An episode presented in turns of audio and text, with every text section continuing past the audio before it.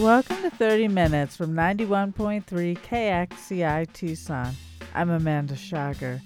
In November 2019, the Progressive Magazine hosted an event entitled Conversations on a Progressive Future with Noam Chomsky and David Barsamian at Pima Community College's Proscenium Theater in Tucson. Today, we continue with part three of a multi part series. Considered the founder of modern linguistics, Noam Chomsky joined the UA faculty in fall 2017, where he is a laureate professor in the Department of Linguistics in the College of Social and Behavioral Sciences.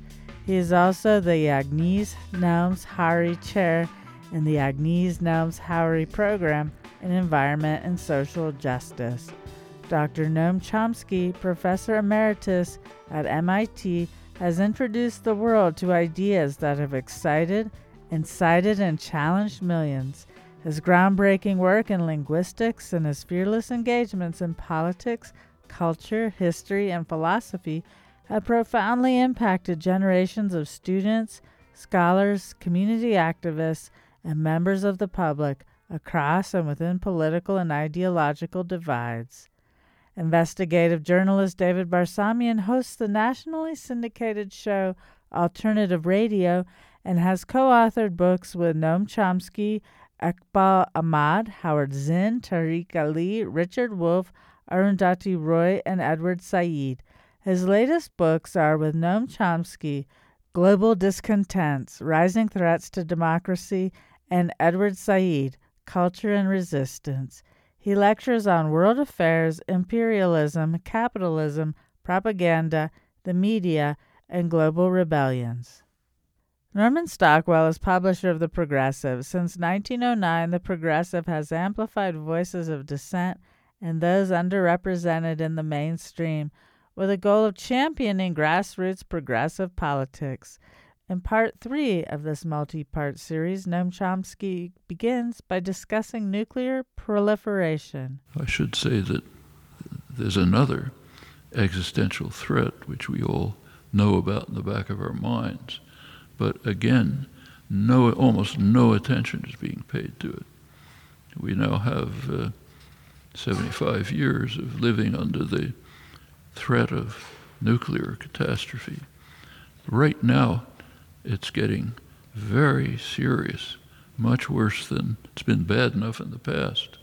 Uh, it's almost a miracle that we've survived just looking at the record. Now it's escalating. The U.S. is dismantling all of the arms control treaties. Uh, the Bush administration, the second Bush administration, got rid of one of them, uh, the ABM treaty, which is quite important because uh, anti-ballistic missile sounds defensive, but it's well understood that it's basically a first strike weapon. It's not going to deter a first strike attack. It could conceivably deter, uh, uh, limit a retaliatory strike. So that's gone. Uh, Trump just pulled out of the INF treaty, the Reagan Gorbachev treaty, that, that uh, greatly improved the security situation in Europe and the world by banning short term missiles. And the Trump administration was planning for this immediately after pulling out of the treaty in early August. Uh, they carried out a test of a missile which violates the treaty, meaning it was already in development and being planned. Uh, happens to apparently use pretty much the same technology that the Russians have been complaining about in the ABM installations and on their borders. This just was a saying to Putin, please develop weapons that can destroy us. Uh, and the uh, military industry is just celebrating. They're euphoric, getting all kind of fat contracts to develop uh, uh hypersonic missiles, all sorts of, uh, uh, you know, unimaginable lethal weapons against which there's no defense. And they're also planning, if you read their, their, you know, propaganda handouts that they're planning to, looking forward to the chance to get contracts down the road to try to develop a defense against the weapons they're uh, creating today, which of course others will uh, carry out as other developments too. Uh, right now, the Trump administration has indicated that it doesn't plan to sign the New START treaty if it's reelected. That comes up in shortly after the election. Uh, the New START's the last major treaty. That puts a limit, and it's been very effective. It's sharply reduced the number of uh, missiles and warheads that the United States and Russia have. It doesn't end the problem, but it reduces it. So they want to get rid of that and uh, open the door to just uh, massive uh, overproduction of uh, missiles and warheads, which threatens survival, of course. Right now, it looks as if the John Bolton's last shot before he was kicked out of the administration was to initiate a breaking of the Open Skies Treaty. Uh, that was initiated by Eisenhower, who recognized that if Russia and the United States have ways of uh, carrying out surveillance over the other's territory with joint participation, uh, they will be uh, much more safe. Each will be more safe because they'll know if the other is planning some aggressive act. That's been extremely effective. Looks like the Trump administration is going to throw it out, which again raises the threat enormously. Uh, a little while ago, uh, William Perry, former defense secretary, has spent his whole life on nuclear issues, very serious, uh, sober guy, not given to exaggeration, uh, said that he was terrified at the rising threat of nuclear war, and he was doubly terrified because nobody was paying attention to it, aside from the arms control community. Actually, we can add something to that. We should be triply terrified by the rising threat, by the lack of attention, barely a word anywhere, and by the fact that it's being conducted by people who know exactly what they're doing. They understand perfectly well that they're sharply increasing the risk of destruction. That's an amazing phenomenon. It's also true of the environmental catastrophe. The people who are exacerbating it uh, understand perfectly well what they're doing. Uh, ExxonMobil is the most famous case which been investigated. Uh, the ExxonMobil scientists in the 60s and the 70s were in the lead in uh, determining the nature of the threat and its seriousness, and you know, informing management of this terrible crisis that's coming from the use of oil. In 1988, James Hansen, who you all know, prominent geophysicist, uh, gave a famous speech in which he kind of warned the public about this danger.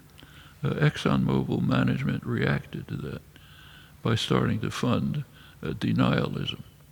Not outright denialism, because they don't want to be just refuted, but sowing doubt, uh, just saying, well, we don't really know, we shouldn't uh, act too precipitously. Uh, maybe there's something about clouds that we haven't understood. Uh, that's pretty effective, because that's pretty hard to counter. They knew exactly what they were doing. Rex Tillerson, for example, who was CEO at the time, uh, the head of the, the big banks, J.P. Morgan Chase, uh, Jamie Dimon, he knows as much as any of us do about the extremely grave threat of global warming. How are they reacting? Pouring funds into fossil fuel extraction. Uh, take a look at uh, this morning's newspaper, New York Times business pages. Uh, there's a discussion of uh, how uh, more oil is coming on the market, which may lead to an oil glut, which could be a problem because oil prices might go down and there won't be enough profits. You know, uh, not a word about the fact that this is going to destroy the world. Okay, maybe a phrase here and there. You know, that goes on case after case. Uh, the people our leaders in the economic, political domain understand exactly what they're doing and race forward to do it even in a more extreme way. You have to ask yourself, what's in people's minds? You know, how, how do you deal with this? You understand exactly what you're doing. It's not a minor thing.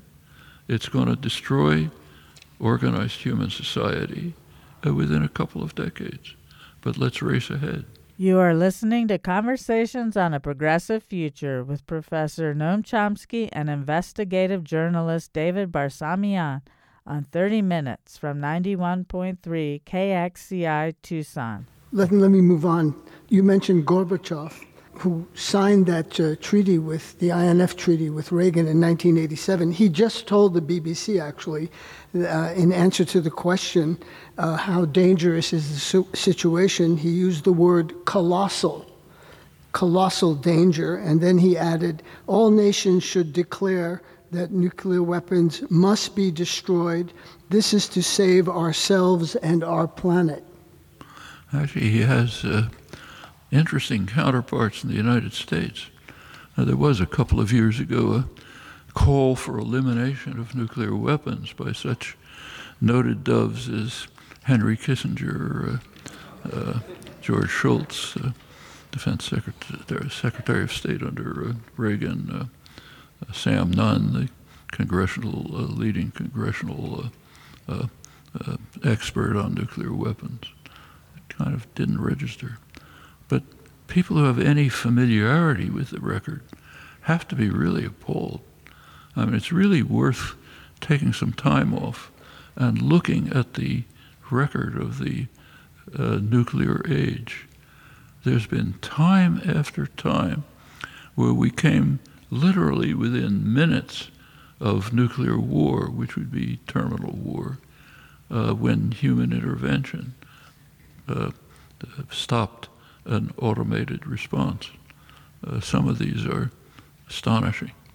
Uh, like, uh, I don't know. The Russian submarine commander. Yeah, there was one of the main ones was in, at the time of the Cuban Missile Crisis, 1962, and you recall it was a very tense moment maybe historian Arthur Schlesinger called it the most dangerous moment in history, probably correctly.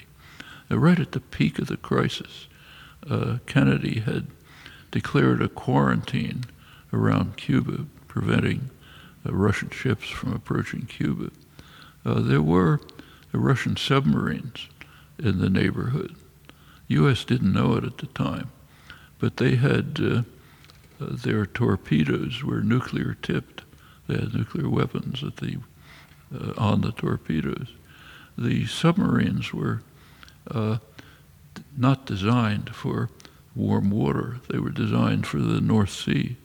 Uh, the temperatures in, inside the submarine were getting to the point where it was barely livable. The seamen were passing out. Uh, they had lost any contact with uh, the central authorities.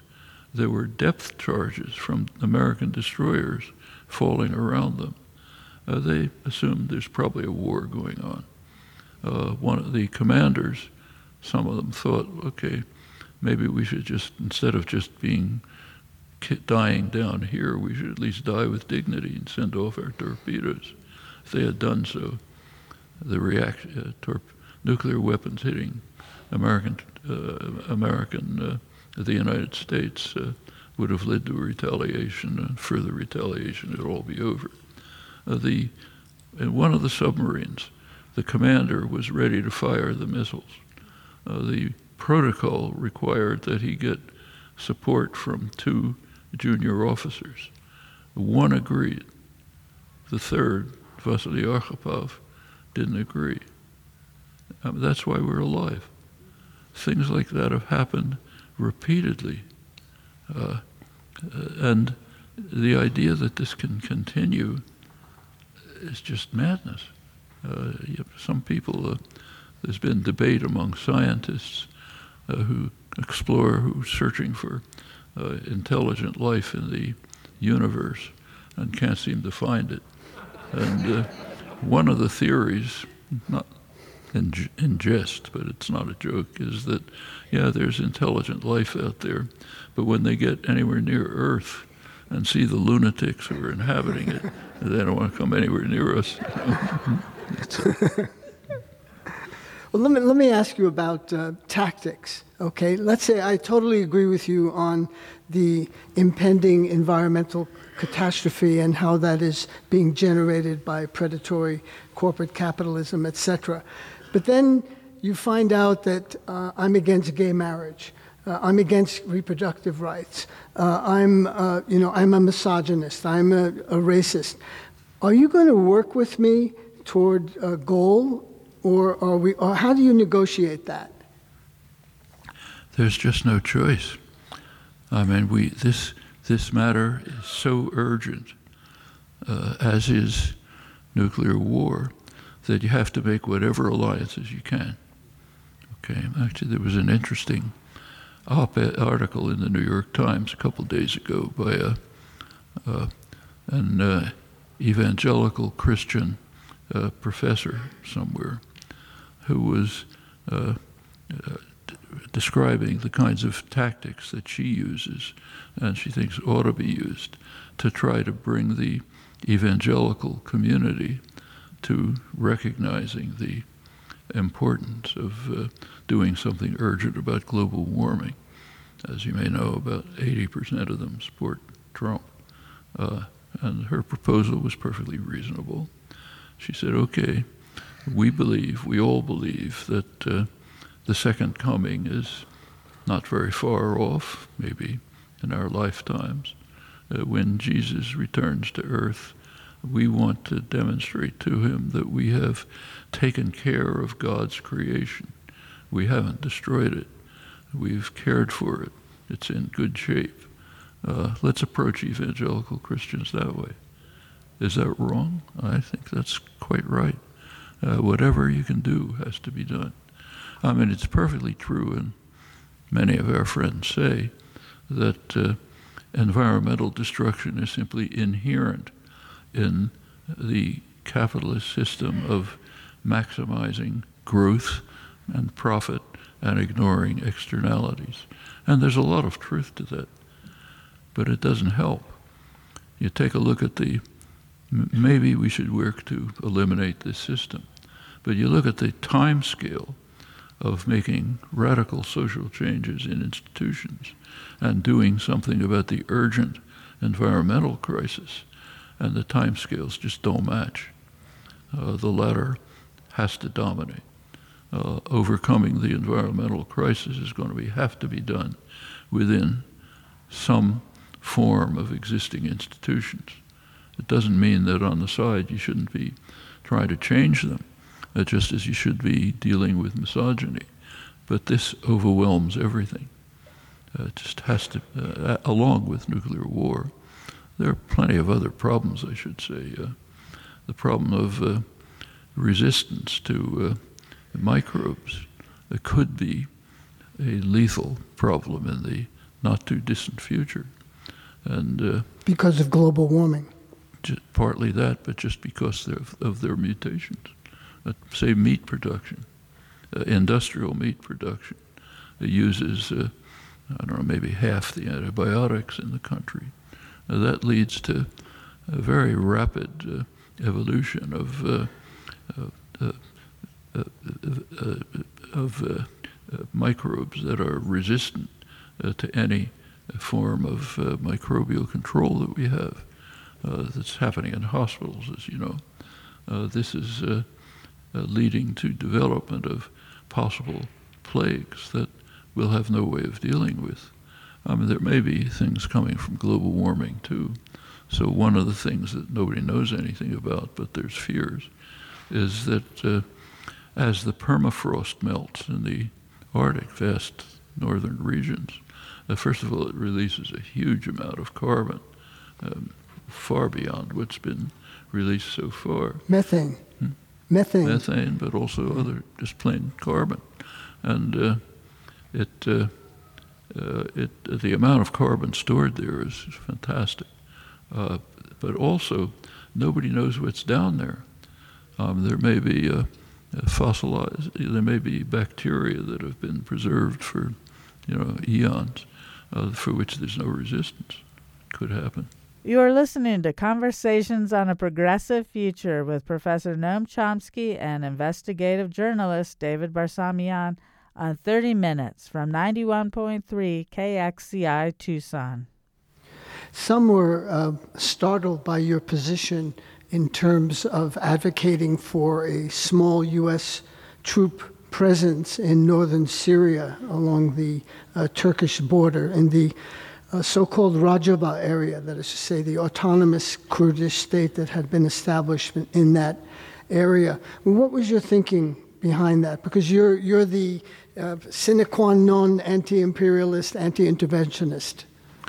Well, what was the? Uh, I mean, you have to understand that life, human life, isn't an axiom system. Uh, we don't have absolute principles that apply in every situation. Human life is much more complicated than that. There are conflicting values, and you have to ask in particular situations what are the human consequences of the choices you're making. So let's take this one. Uh, there was a small U.S. contingent, actually a couple hundred soldiers, in the Kurdish areas, uh, which was a deterrent against a Turkish invasion. Uh, Turkey, you look at the background, uh, inside Turkey, the Turkish government is carrying out extremely harsh repression and massacres of its Kurdish population. This goes way back, incidentally. Uh, Turkey invaded Syria already, took over part of Syria, extended the repression there, ethnic cleansing, massacres, and so on. Turkey wants to move on to other areas of Kurdish dominated areas. What's going to happen if they do? Well, we could speculate before, now we can see it exactly what was predicted further ethnic cleansing, further massacres. That was being deterred by a small U.S. contingent, which had basically no other function except uh, backing up the, Kurdish war against ISIS. Uh, Trump likes to say that he defeated ISIS. Actually, it's the Kurds who defeated ISIS with some American support in the back. There were 11,000 uh, Kurds, men and women, killed in the fight, uh, six Americans.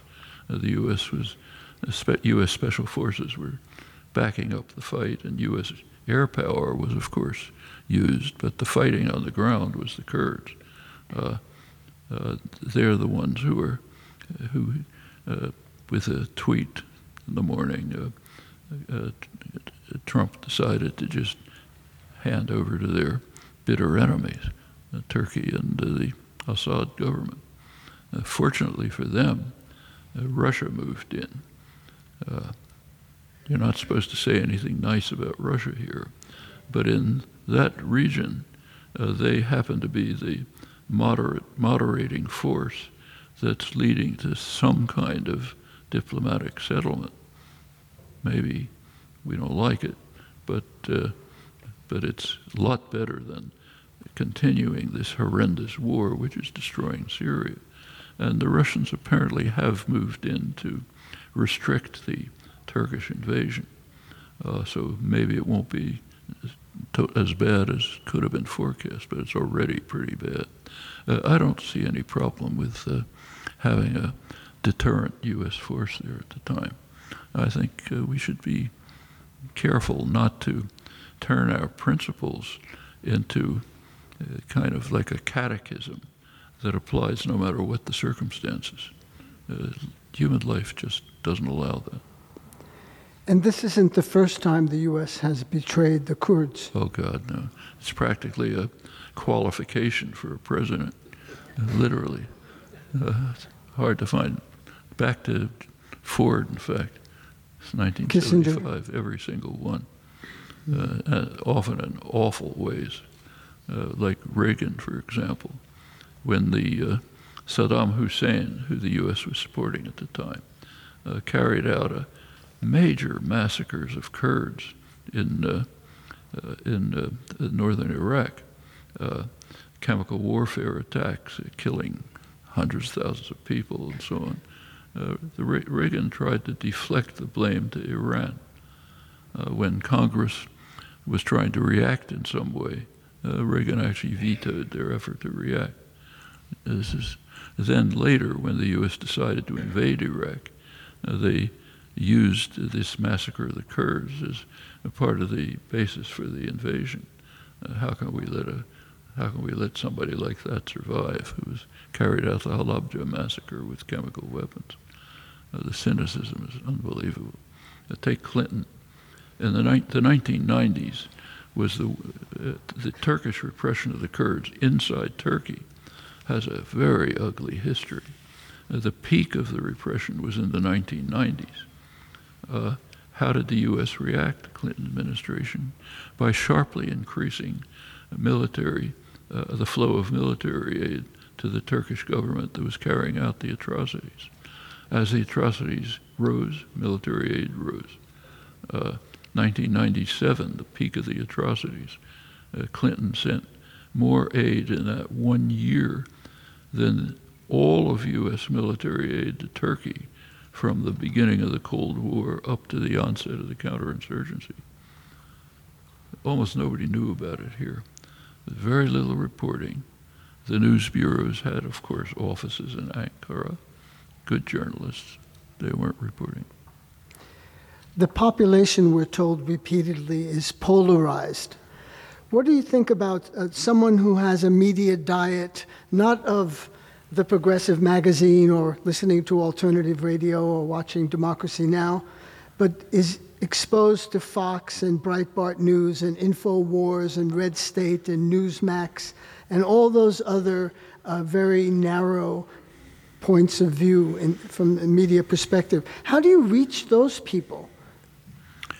Well, it's a little bit like, first of all, when people talk about the country being polarized or the political system being polarized, it's a little misleading. Uh, the, uh, the Democrats, the roughly uh, liberal population, are pretty much centrist. Uh, the political party, the Democrats, is not very different from what moderate Republicans used to be if you read the New York Times, you get a fair range of opinion from moderate center left over to far right. It's all there. Uh, but when you turn to Fox News or Breitbart or something, that's different. Then you're in a invented world way off to the right. Uh, so the polarization is it's not mutual. It's uh, one directional, uh, but it does lead to a sharply divided population. How do you reach the people? Uh, the way this uh, evangelical uh, professor described it. You, people are basically not by, you don't reach them by ridicule, uh, hatred, or anger, but by recognizing that somewhere down there there's a common humanity. And you got to go find that, work from there. We'll have to leave it there. You've been listening to Conversations on a Progressive Future with Professor Noam Chomsky and investigative journalist David Barsamian on 30 Minutes from 91.3 KXCI Tucson. The event was a benefit for the Progressive magazine. This has been part three of a multi part series. You can find this and all recent episodes of 30 Minutes on the 30 Minutes program page at kxci.org. There you can also subscribe to the podcast and follow our social media links. Thank you for listening. I'm Amanda Schager.